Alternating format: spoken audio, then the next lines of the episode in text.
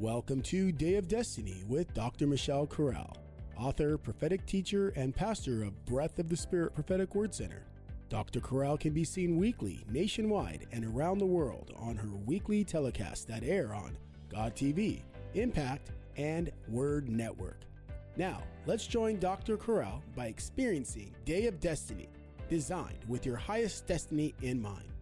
Now, Okay, so we Corral. are seeing um, it shall come to pass. I will pour out my spirit on all flesh. Your sons and your daughters shall prophesy. Your young men shall see visions. Your old men shall dream dreams. Prophesying, as you see in this case, is not limited to thus saith the Lord. We are seeing that there are many various forms of prophecy. So I want you to see in verse 18, notice it says, and they shall prophesy. Let's go to Joel and look at Joel chapter 2. And looking at Joel chapter 2, um, in that same verse, it does not say, and they shall prophesy. Notice, they shall prophesy was added by Peter on the day of Pentecost. Can you say that? In Joel chapter 2, looking at verse 28, 29, this is verse 29 we're referring to in Joel chapter 2. Look, yes. Notice it just says, On my servants and upon my handmaidens in those days I will pour out my spirit. But notice it doesn't say, And they shall prophesy, does it? No, that's missing, isn't it? Now let's go back over to the book of Acts and let's see in Acts chapter 2. In Acts chapter 2, it says, um, and they shall prophesy. So is that spiritually significant? Yes or no? Yes, because why? Because Peter added it, didn't he? He added it and he added it because it has to do with the attributes of the Holy Spirit that one receives when one's baptized in the Spirit. So the defining characteristic of being baptized in the Spirit, according to Joel's prophecy of what um, Pe- Peter said on the day of Pentecost, is that there will be the spirit of pro- prophecy poured out upon all flesh and that the spirit of prophecy would be the primary characteristic of baptism in the spirit. Are you with me? If you are, say amen. All right, beloved saints. So now what we need to see, and this is so very important. I'm going to share with you um, from a very historic uh, perspective. I want us to see what does it mean, the spirit of prophecy? What does this actually mean? Let's go for a minute to Revelation chapter 19, verse 10. Revelation chapter 19, verse 10. And we see in Revelation 19, 10, the Bible tells us the last line, the last line says, For the testimony of Jesus is the spirit of prophecy. Can you say that? For the testimony of Jesus, the spirit of prophecy. Okay, now where do we get that? Doesn't that sound, when you say the spirit of prophecy, does that make it sound like it's, doesn't that have a little sense to it of being um, a tad dangerous? Does it sound a tad dangerous theologically? Anybody want to make a comment on that? Does it sound a tad dangerous? Yes? Well, theologically, it may because you're giving Jesus the as a prophet. Okay, that's a good idea. Okay, yes. But what about the spirit of prophecy? Have you ever heard that before? Have you heard that term before? Is that a classical term that is used? Have we ever heard that term before besides right now? Anybody ever heard that term before? No, it is not a common term. When you receive the baptism in the Holy Spirit, the, the normal term is that you receive the baptism in the Spirit, but you don't say you've received the spirit of prophecy. All right. Does that sound, doesn't that sound a bit strange? Yes or no? Okay. We need to start having our antlers up when things sound strange. Okay. We need to learn how to ask questions because we're studying Torah. Mm. Okay. So the skill here is going to be why doesn't that sound a little strange? And it does. All right. So we're going to solve the problem and we're going to tell you why. Because the normal generic use of the scripture for being filled with the Spirit is usually being filled with power, being filled with the Spirit, being endued with power from on high. But you never hear of being filled with the Spirit of prophecy, do you? Isn't this the only place? It's actually the only place in the Bible that says the testimony of Jesus is the spirit of prophecy. That's the only place in the entire Bible that the spirit of prophecy is used. However, in the first century, and why is the first century important for us to look at? Who lived in the first century? Okay, tell me what the first century was. Um, somebody want to tell me what was the first century? Yes. Palestine. Okay, first century Jewish Palestine. That was the name of Israel in the first century. Okay, say it with me. First century Jewish Palestine.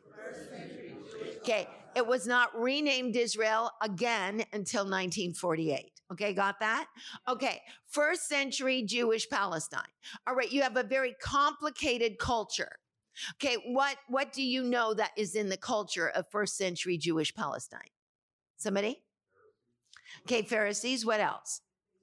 Sages, what else? Roman occupation. Okay, you have a pluralistic Judaism. Okay, so many people refer to first century Jewish Palestine as first um, first century Jewish Palestine, but the people of the first century, the Jews of the first century, um, there's there's many references as to first century instead of saying first century Judaism, it's referred to as first century Judaisms because there is so much plurality in the culture. Do you all understand? And division among the people and various sects of way of interpreting scripture and interpreting Torah.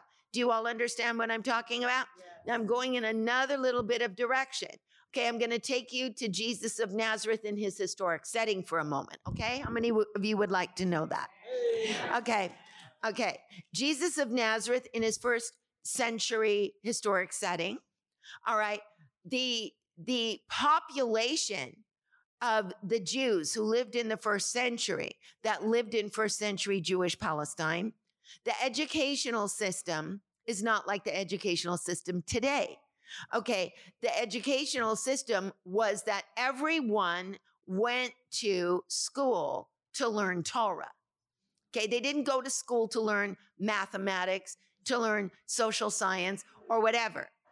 And the average age of education for a child in the first century was Bet Sefer, which was from ages 5 to 12. Okay, after 12, their education was done. And from 5 to 12, they would learn Hebrew alphabet, and they would learn from 5 to 12 to memorize all five books of the Torah, which is Genesis, Exodus, Leviticus, Numbers, and Deuteronomy. They didn't have textbooks. Okay, they memorized and they learned memorization through repetition. Can you say that? learned memorization through repetition. So now you have a first century culture that is what is called a Torah centric culture. Can you say that? A Torah centric culture. So that meant that everything in the culture among the Jews within their within their own context was Torah oriented. Do you all see that? The study of Torah, the lifestyle of Torah. Okay, so where am I going with this? Synagogue life was a primary portion of their existence. In every village, in a kosher village, in even non kosher villages, the lives of the Jews revolved around their life in the synagogue. Okay, why am I saying that?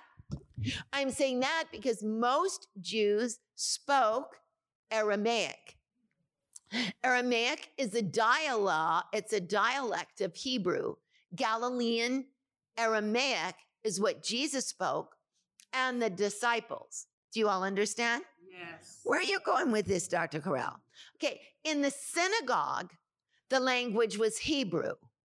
So this means if you know just a little bit of Hebrew to get by, because most of the education is done in Hebrew.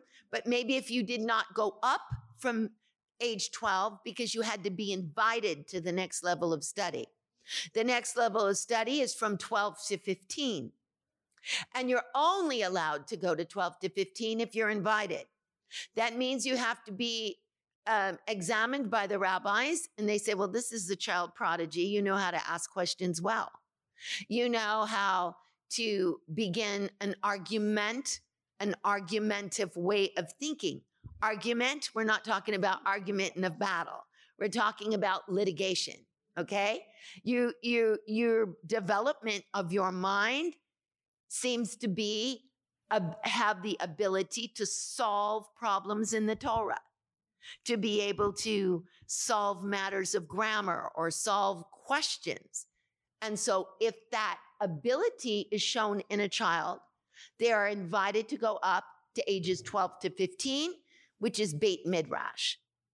Then from Beit Midrash, there is the highest level of learning where the all the oral Torah, which is the sayings of the fathers, which is a huge compilation of tremendous rabbinic texts.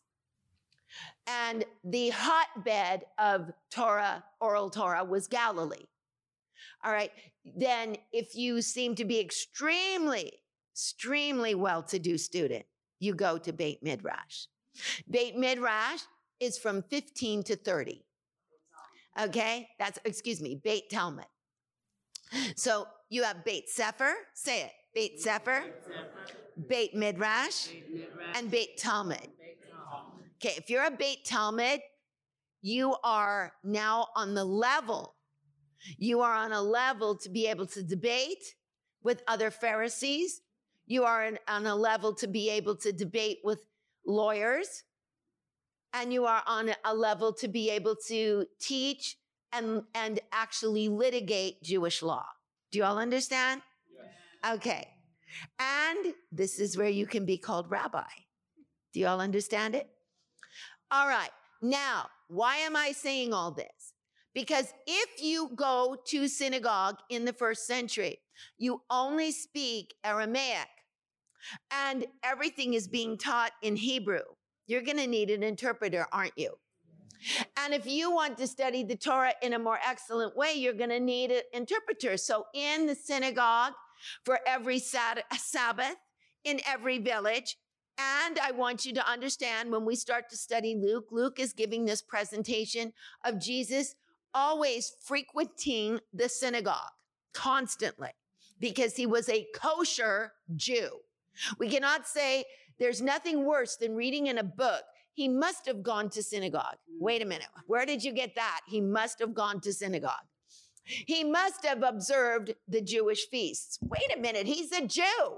He's a rabbi. He's a rabbi of rabbis. What do you mean he must have gone to synagogue? Uh, didn't you read the Bible? Of course, he went to synagogue, especially the gospel according to Luke, according to Matthew. All you see is that he's preaching in the synagogues until he begins to preach in the open air. Do you all follow me? Yeah. Say a case of great mistaken identity. Okay. All right. So, where are you going with this, Dr. Corral? In the synagogues, the Maturganim, who was the interpreter, would constantly interpret the Hebrew scriptures, translate them into Aramaic, but the translations were interpretations. And the title for the Spirit of God was the Spirit of prophecy in Aramaic. Do you all get it? So the Spirit of prophecy is a title for the Spirit of God that is specifically given to us in the Aramaic translations of the Hebrew scriptures. So the question arises why? Mm, okay, I'm going to take you to another level of Torah learning, first century. Would you like to go there? Yes. yes. Okay, how many want to learn a little bit about Jesus the rabbi? Just a little bit. Okay, don't worry, we're going to go there soon. Okay, Jesus the rabbi. I'll just, I'll just give you a little tidbit here. Okay, in the first century, there is a concept of learning Torah called chumrot. Can you say that? Chumrot. Chumrot. Okay, Chumrot is a very strict version of teaching Torah. Okay, a strict version. And there is a concept called weightier versus lighter. Say it. Weightier versus lighter. What do you think that means? Weightier versus light. It means that there are some commandments that are very weighty, and there are some commandments that are lighter, and there are some some areas of the Torah that are extremely weighty, and there are other areas of the Torah that are much lighter. Do y'all see that? So if you put the emphasis on something weighty when it's light, like Jesus when he condemned the Pharisees, he said, You you strain at a gnat and you swallow a camel. Okay, what did he mean by that? That's a rabbinic saying. You strain at a gnat and swallow a camel, that's rabbinic exaggeration. That's how the rabbis taught. Okay, that actually is a very important identifying tool. That saying is an identifying tool. It teaches us that Jesus is a classic master of rabbis. Do you all understand? You strain in a gnat and you swallow a camel. A camel is the most unkosher animal. Okay, it's an unclean animal in the in the concept of what's kosher, what's not kosher. So Jesus is exaggerating to them. You're straining at a gnat and you're swallowing a camel. That was the hugest insult you could tell anybody. Swallowing a camel, telling a Pharisee he swallows a camel, that's the most unclean thing in the world. And you're swallowing an entire camel, that means you're really unclean. Okay, that means you're contaminated. Okay, you're ritually unpure at this point. You strain at a gnat? What does that mean? Because the Pharisees would have little cups. Anybody got a cup here? Have a little cup? There's a cup right here. Okay, got this little cup here. Pharisees would have a cup, and they used to put little nets over them so that no gnats could touch them, so they wouldn't become ritually impure. So Jesus is saying, You're straining at a gnat and you're swallowing a camel. You are so ritually unclean because you don't really know what constitutes clean in the sight of God. How could he say that to a Pharisee unless he had the level of Torah learning to be able to litigate in that manner? Are you with me? All right, so Dr. Corral, what do you mean about building this fence?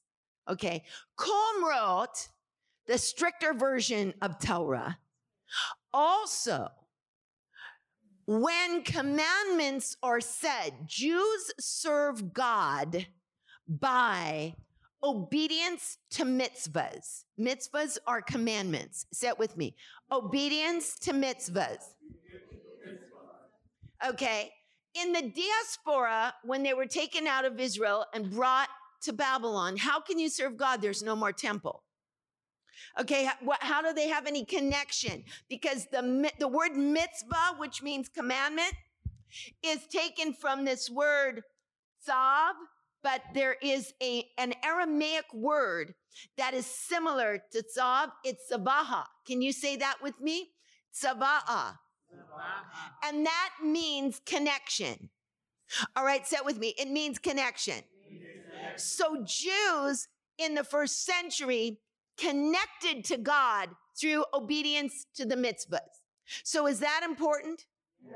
All right. So to a Jew, if you are going to obey a commandment, to obey a commandment, you have to know how, don't you? Yes. What if you thought you were obeying a commandment and did it wrong? If this is your only connection to God, don't you want to do it perfect? Yes. All right. So, what they would do is there's a concept that the rabbis developed called building a fence around the commandments. Say it. Say, building a fence around the Torah.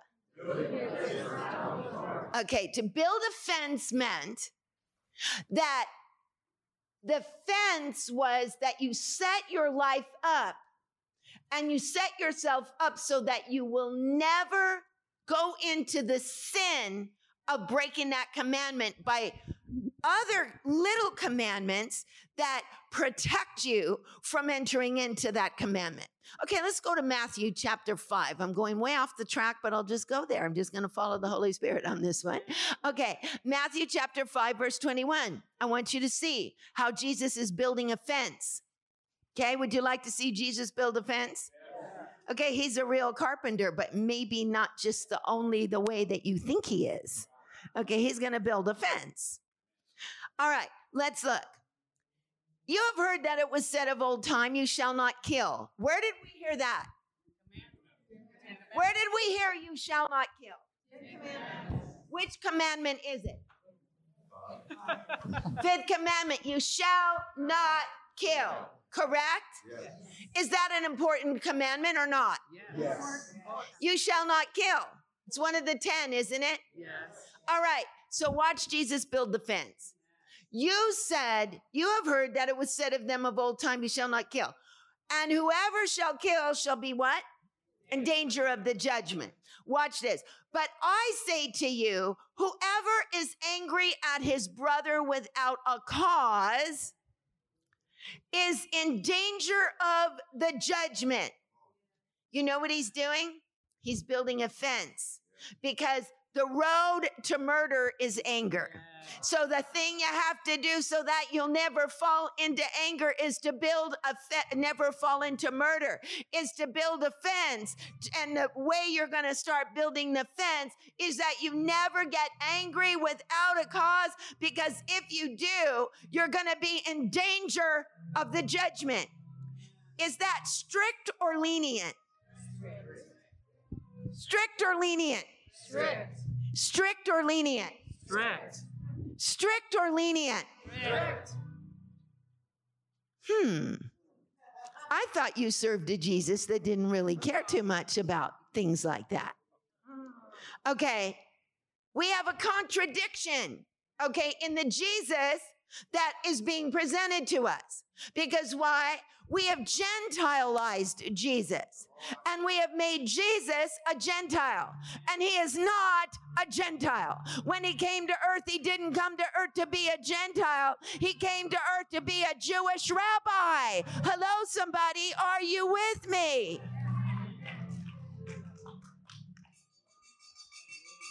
There's a difference between being a renegade and a radical.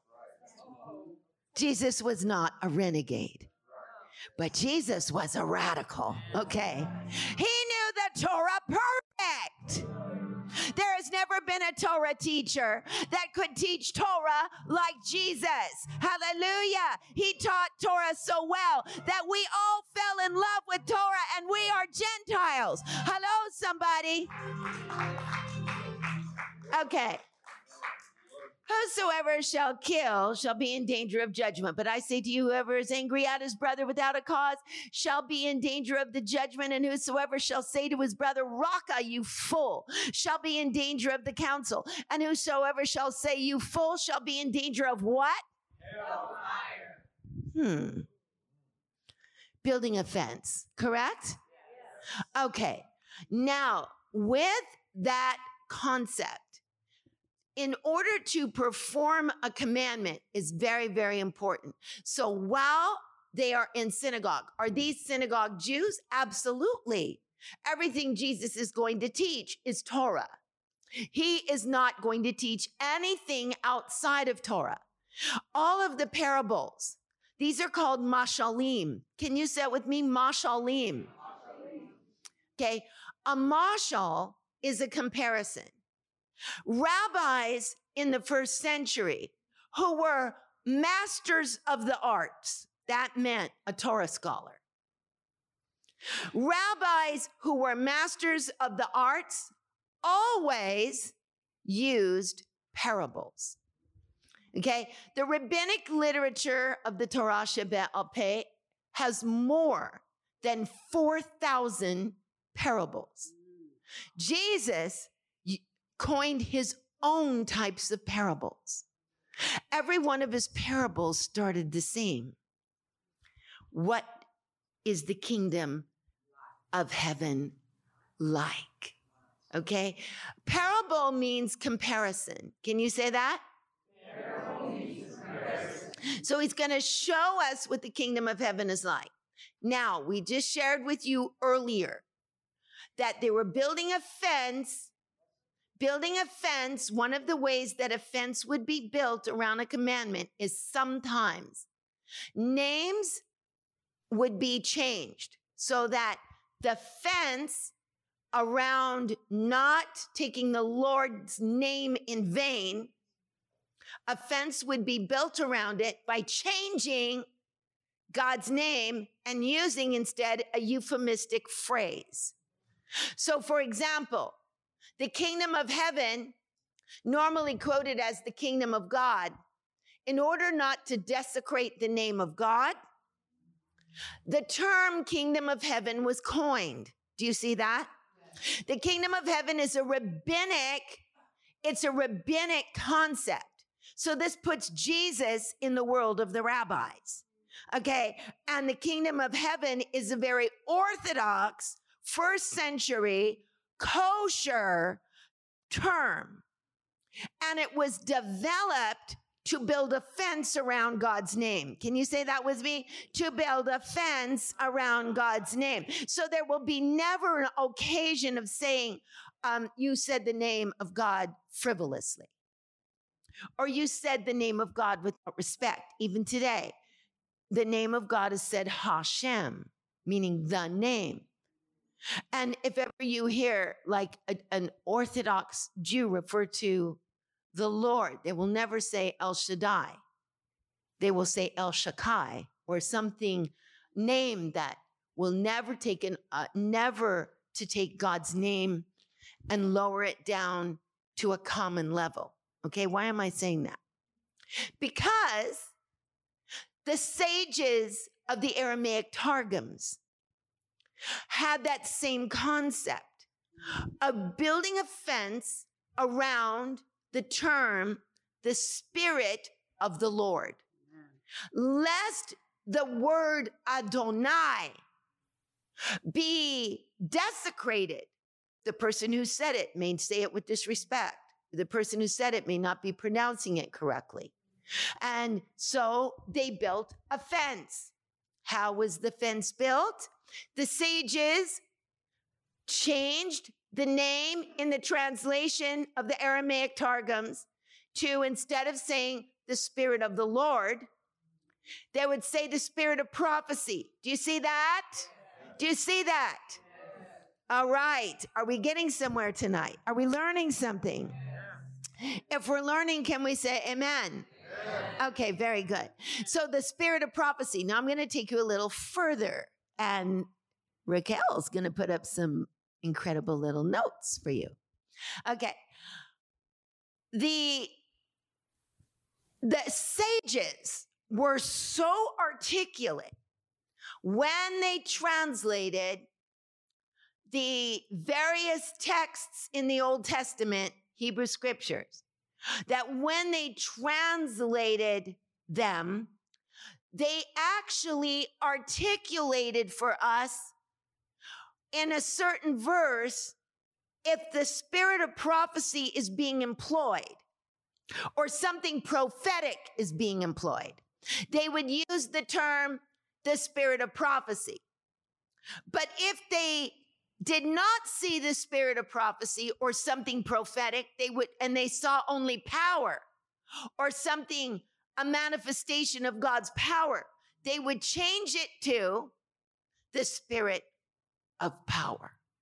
So you have the spirit of prophecy and you have the spirit of power that are euphemistically used in the Aramaic Targums. Why is that important? Because the sages are actually showing us that in certain places that we would never think are prophetic are actually very prophetic.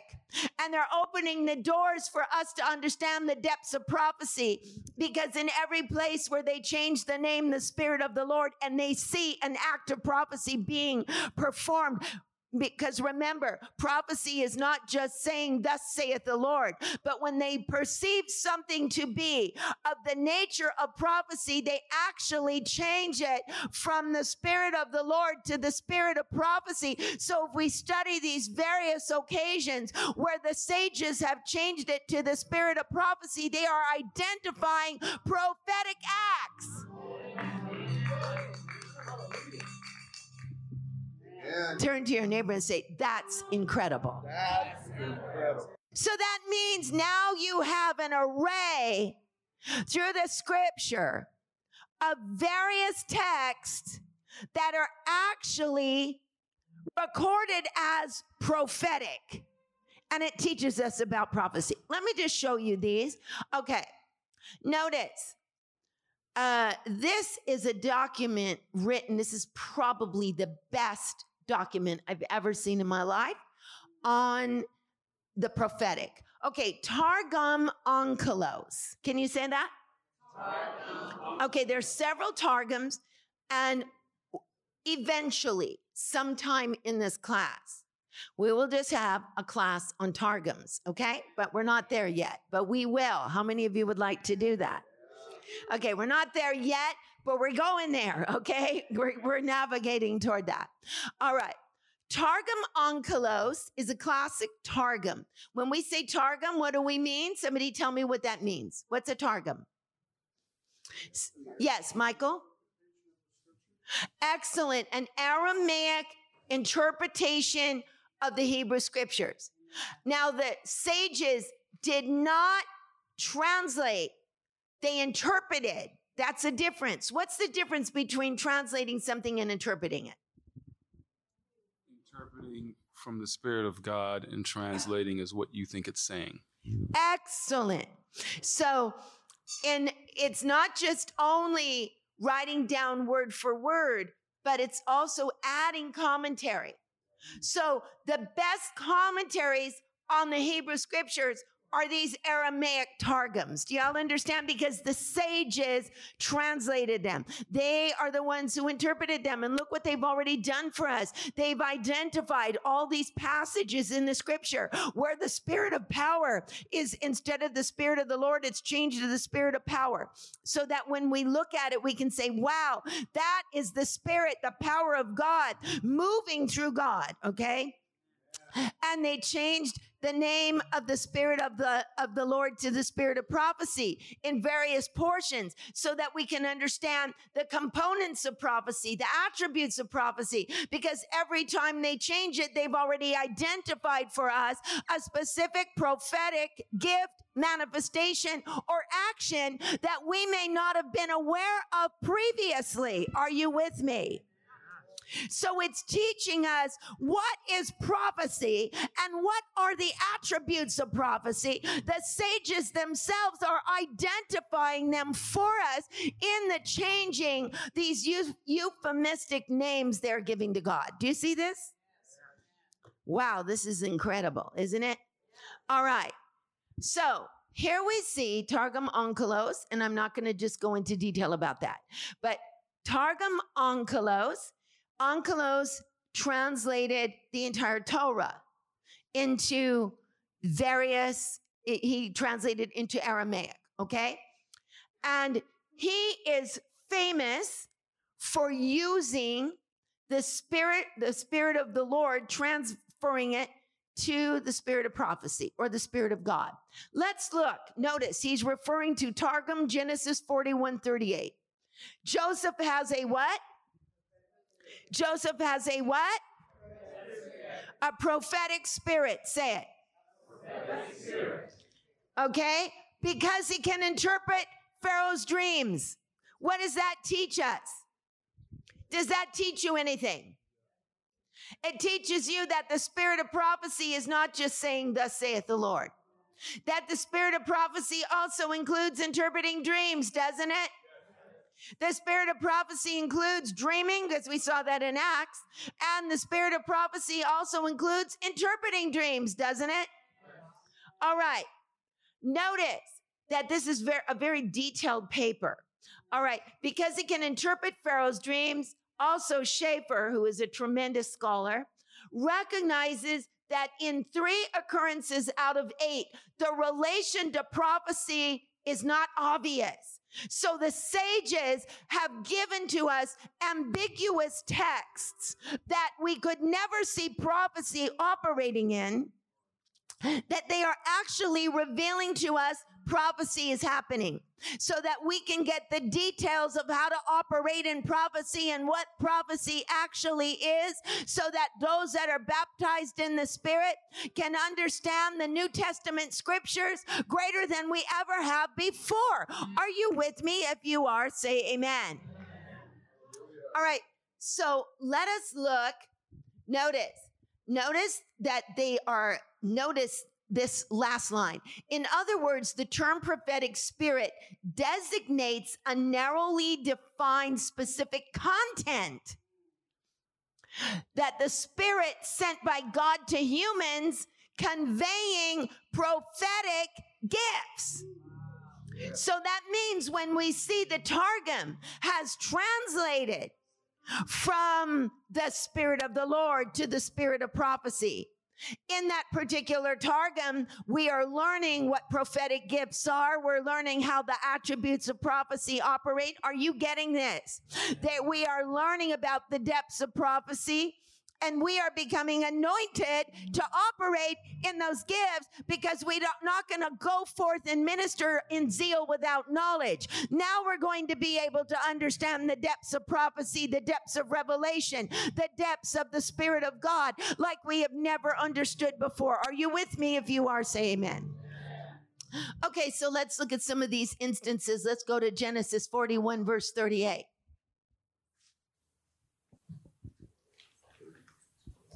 And I think we have another reference from the, yes, excellent. Yes, that's a good one.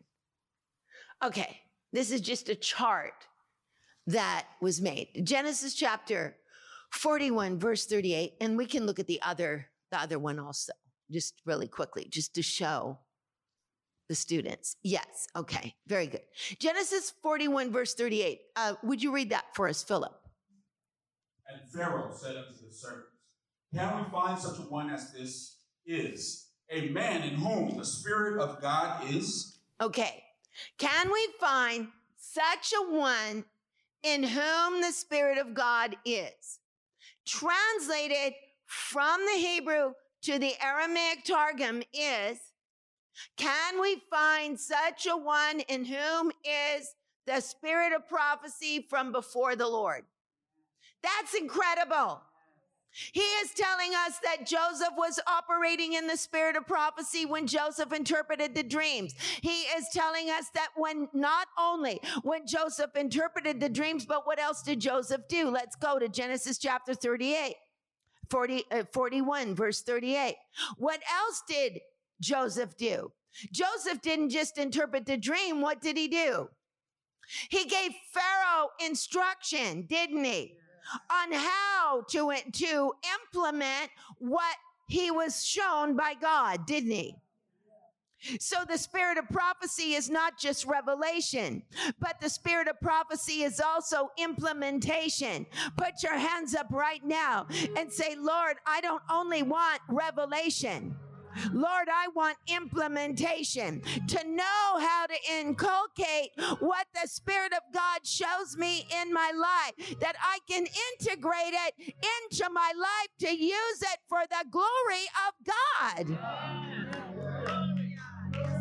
Are you with me, saints? If you are, say amen.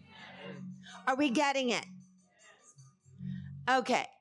Now, all right. So these are just various we don't need to look anymore because that's going to take our head off if we look at it. It takes us hours and hours and hours to dissect just one line of this. All right. So what does this possibly have to do with the book of acts?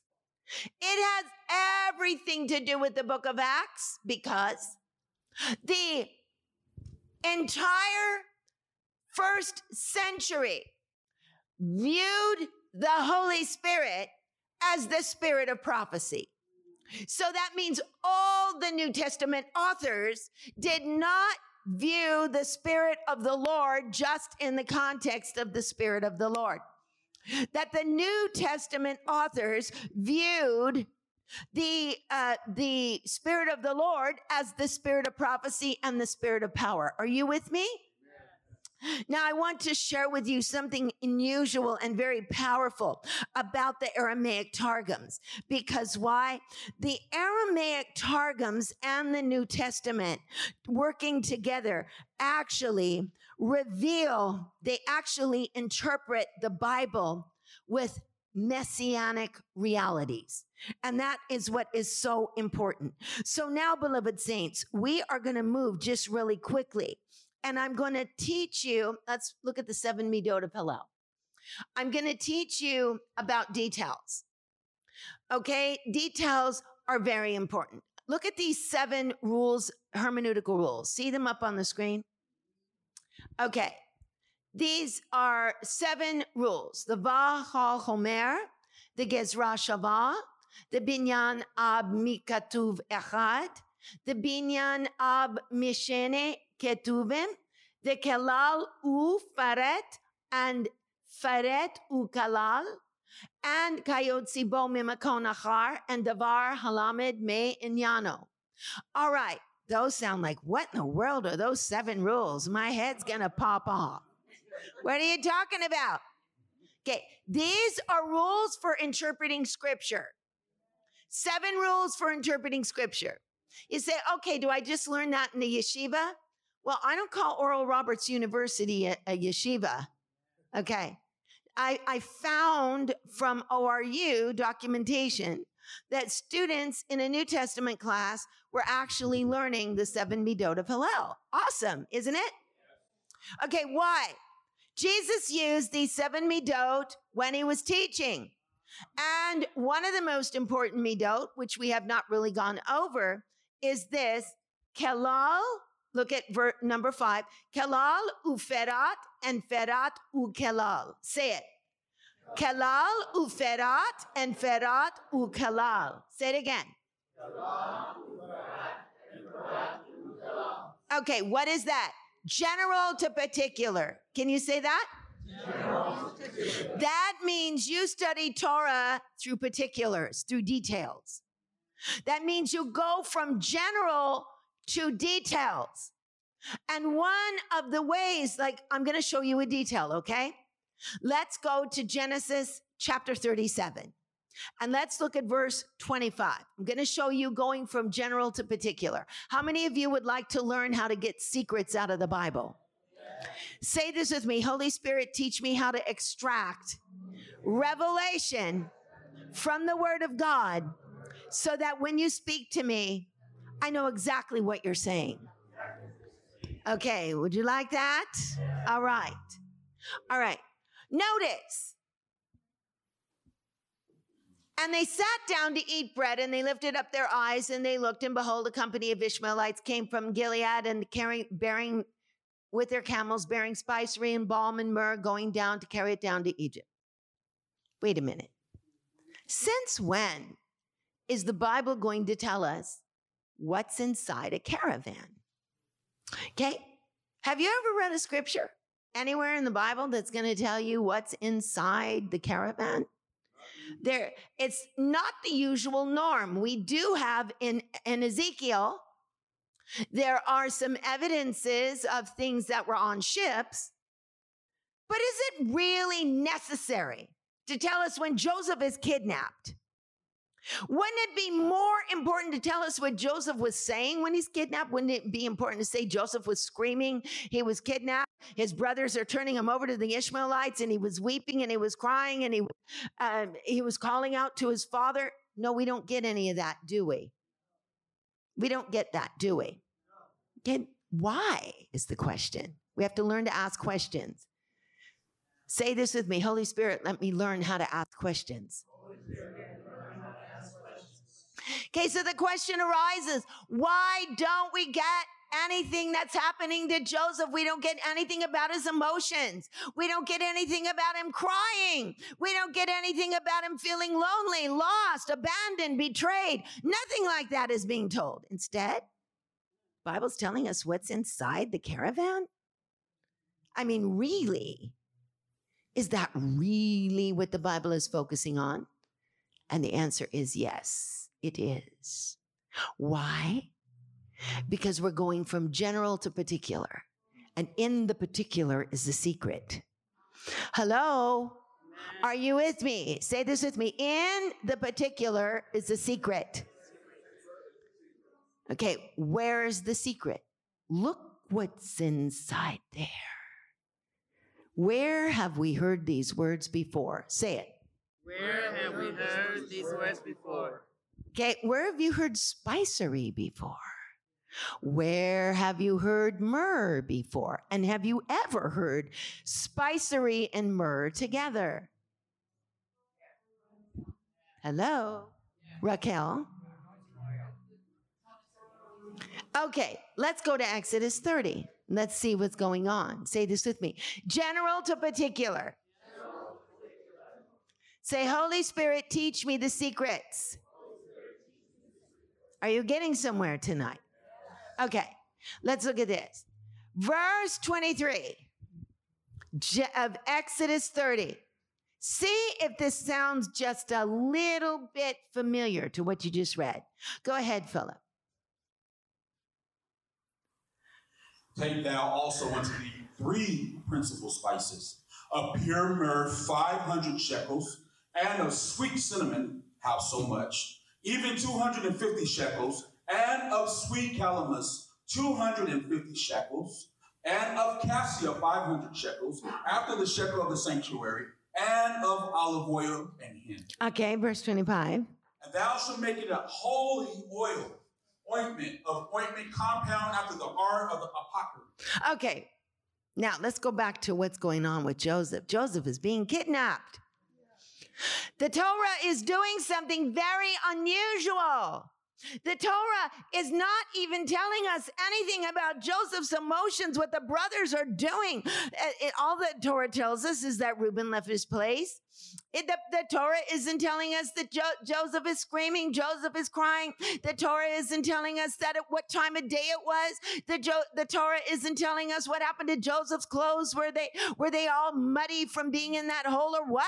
What is going on? Nothing like that is being told to us. Instead, the Torah is telling us something that looks extremely insignificant. Do we really care what's going on inside the caravan? Why doesn't the Torah just tell us what those Ishmaelites are doing?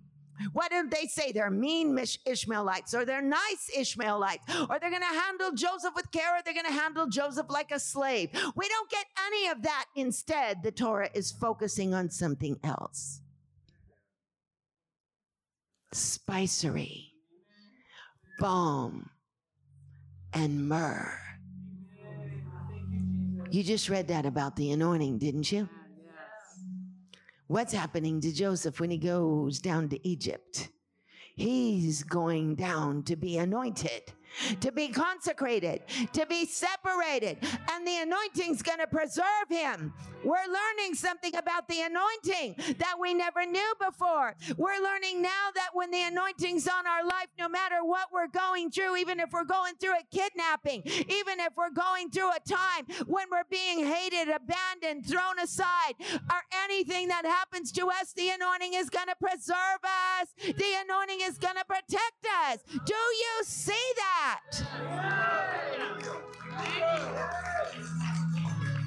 Say, I got that from Kelal Ufaret. Uf, come on, I got that from Kalal Ufaret.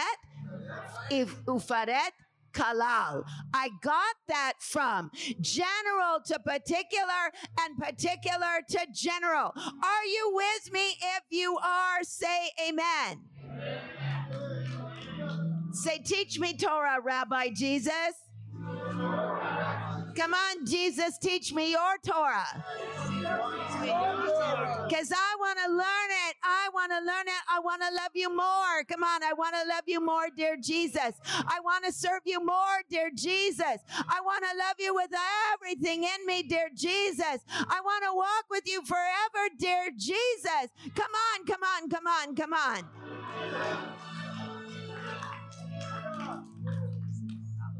Okay, we're almost out of time. So, what are we going to do now? We're going to conclude with the concept of the prophetic spirit spirit of prophecy from before the Lord and the spirit of power. All right, what we need to see is from Luke's gospel. Let's go in Luke's gospel. And first of all, we're going to see Luke chapter 1.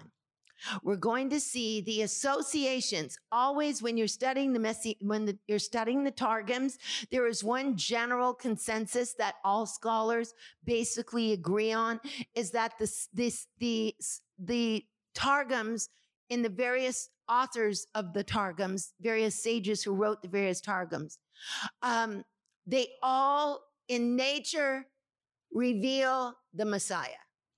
They're messianic in nature. So therefore, they're so messianic in nature that they show us depths of who the Messiah is. So we're going now to Luke chapter one, and we're going to look just very quickly at what Luke is going to show us the relationship in the infancy narrative to, he's writing a very unusual infancy narrative, Luke. He is not writing just baby Jesus was born and there were stars over in the sky. They were singing glory to God in the highest. And that is the story. No, he's not doing that. That is part of it, but he's not doing that fully. He has a prophetic agenda. And his prophetic agenda is to show us the concept of the Messiah associated with the Targum's view of the Holy Spirit as the spirit of prophecy. And so he's going to isolate five individuals in the infancy narrative that have a relationship with the Holy Spirit and their relationship with the Holy Spirit is either through the spirit of power or the spirit of prophecy. Do you see that? What did we say that the sages, how they translated the Spirit of the Lord? Two ways. The Spirit of what? Spirit of power or Carlene? The Spirit of prophecy or the Spirit of power. Okay, when the spirit of power is be- being used by the sages instead of the spirit of the Lord, the, the title is changed to spirit of power. Then this shows us the power of God in action. When the spirit of prophecy is being employed, instead, it shows us the prophetic gifts of the spirit. Are you with me? Yes. Okay, very quickly. Luke chapter 1, verse 15. The first person he's going to show us is John the Baptist. Notice, he shall be what? Filled with the Holy Ghost from his mother's womb. Spirit of prophecy upon him, isn't it? All right, let's go to the next. Luke chapter 1, verse 35. Mary, notice the words he's going to use. Verse 35. The Holy Ghost shall come upon you, and the power of the highest shall overshadow you, and the holy thing that shall be born of you shall be called the Son of God. Where have we heard the Holy Ghost shall come upon you in another place? Let's use rule number six. Rule number six is Kayotzi Bal Mimakon Akar. And it's translated like that in another place. Say it. Okay, say it again. Like that in another place. Okay. We see it going back. Notice the rule number six, Kayotzi Bo Mimakon Akar. Like that in another place. Okay. The Holy Ghost will come upon you and the power all right. Where have we seen this before? Let's go to Acts 1 8. Acts 1 8. Notice what Luke is doing. He's the author of Acts and he's the author of his gospel. What is he showing us? He is showing us a particular work of the Spirit of God. You will receive power after that the Holy Ghost has come upon you. Notice there is also an explicit expression. The Holy Ghost will come upon you. So what is he telling us? He's telling us the Spirit of God, when you're baptized in the Spirit, all these prophetic prefigurings too, the birth of Jesus are around the works of the Holy Ghost. Are you hearing this? Go to the next one. Luke chapter 1, looking at verse 41. Notice Luke 41. And came to pass when Elizabeth heard the salutation. Notice last line Elizabeth was what? Filled with the Holy Ghost. Let's go to a fourth one. Go with me to Luke chapter 1, verse 67. Zechariah is going to prophesy. And notice, it says, and his father, Zechariah, was filled with the Holy Ghost and what? Prophesy. So the spirit of prophecy or the spirit of power is on each one of them. John the Baptist, the spirit of prophecy. Mary, the spirit of power. Um, uh, Elizabeth, the spirit of prophecy. And Zechariah, the spirit of prophecy. Are you seeing this? Yes. Okay, let's go to Simeon. Go with me to Luke chapter 2.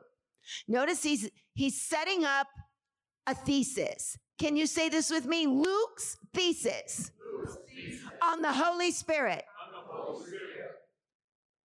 Say this with me the gospel according to the anointing. The gospel according to the anointing. Amen. Hallelujah. Somebody should shout the victory. Okay. All right. Luke's thesis, verse 20, uh, verse 25, verse 25. Okay. Behold, there was a man in Jerusalem whose name was Simeon. The same was a just man and devout, waiting for the consolation of Israel. And what? What is this? The Holy Ghost was upon him. Didn't we see the Holy Ghost shall come upon you to Mary? Didn't we see the Holy Ghost shall come upon you? You shall receive power and the Holy Ghost shall come upon you. We've seen it three times now, haven't we? Okay. And it was revealed to him by the Holy Ghost that he should not see death till he had seen the Lord's Christ. Okay all of this, and he what? Came by, looking at the verse 27, he came by the Spirit into the temple. This is the spirit of prophecy upon him because the spirit of prophecy is not just thus saith the Lord. The spirit of prophecy is being led by the Spirit. Do you all see this, saints? All right. What are we learning? We're learning about the Holy Spirit, aren't we? And we're learning that the nature of the Holy Spirit in the New Testament scriptures is either going to be the spirit of power or the spirit of prophecy. So that when we read the book of Acts, we've seen the preface to the book of Acts in Luke because he's presenting a thesis. Then when we read Acts, we're seeing the beginning of that thesis again contextually continuing. So that now, from that place, after being baptized in the Spirit, all actions in the book of Acts that you're going to see can be categorized under the spirit of power or the spirit of prophecy. Hmm. So we're going to learn that all the actions in Acts that we didn't realize were the spirit of prophecy operating was really prophecy. And prophecy is not limited to thus saith the Lord. Prophecy is the Spirit of God in you, leading you and guiding you. Are you with me, saints? Thank you for joining us today on Day of Destiny. We invite you to our website at mydayofdestiny.com, where you can easily access other podcasts and obtain your copy of Dr. Corral's latest book, Secrets of the Anointing. Also, we want to take this moment to invite you to engage in extending your hand of kindness by planting your seed or offering for multitudes that include orphans, providing water wells, providing medical supplies, clinics, feeding programs, and many other services to the suffering church, and through efforts of evangelism worldwide. Just go to our website and click the donate button or text to give. Text HESED, C H E S E D, to 7797 that's Hesed, C H E S E D, to 7797. You are also invited to visit Dr. Michelle Corral Facebook or Instagram. We look forward to having you encounter the anointing with us on our next Day of Destiny podcast.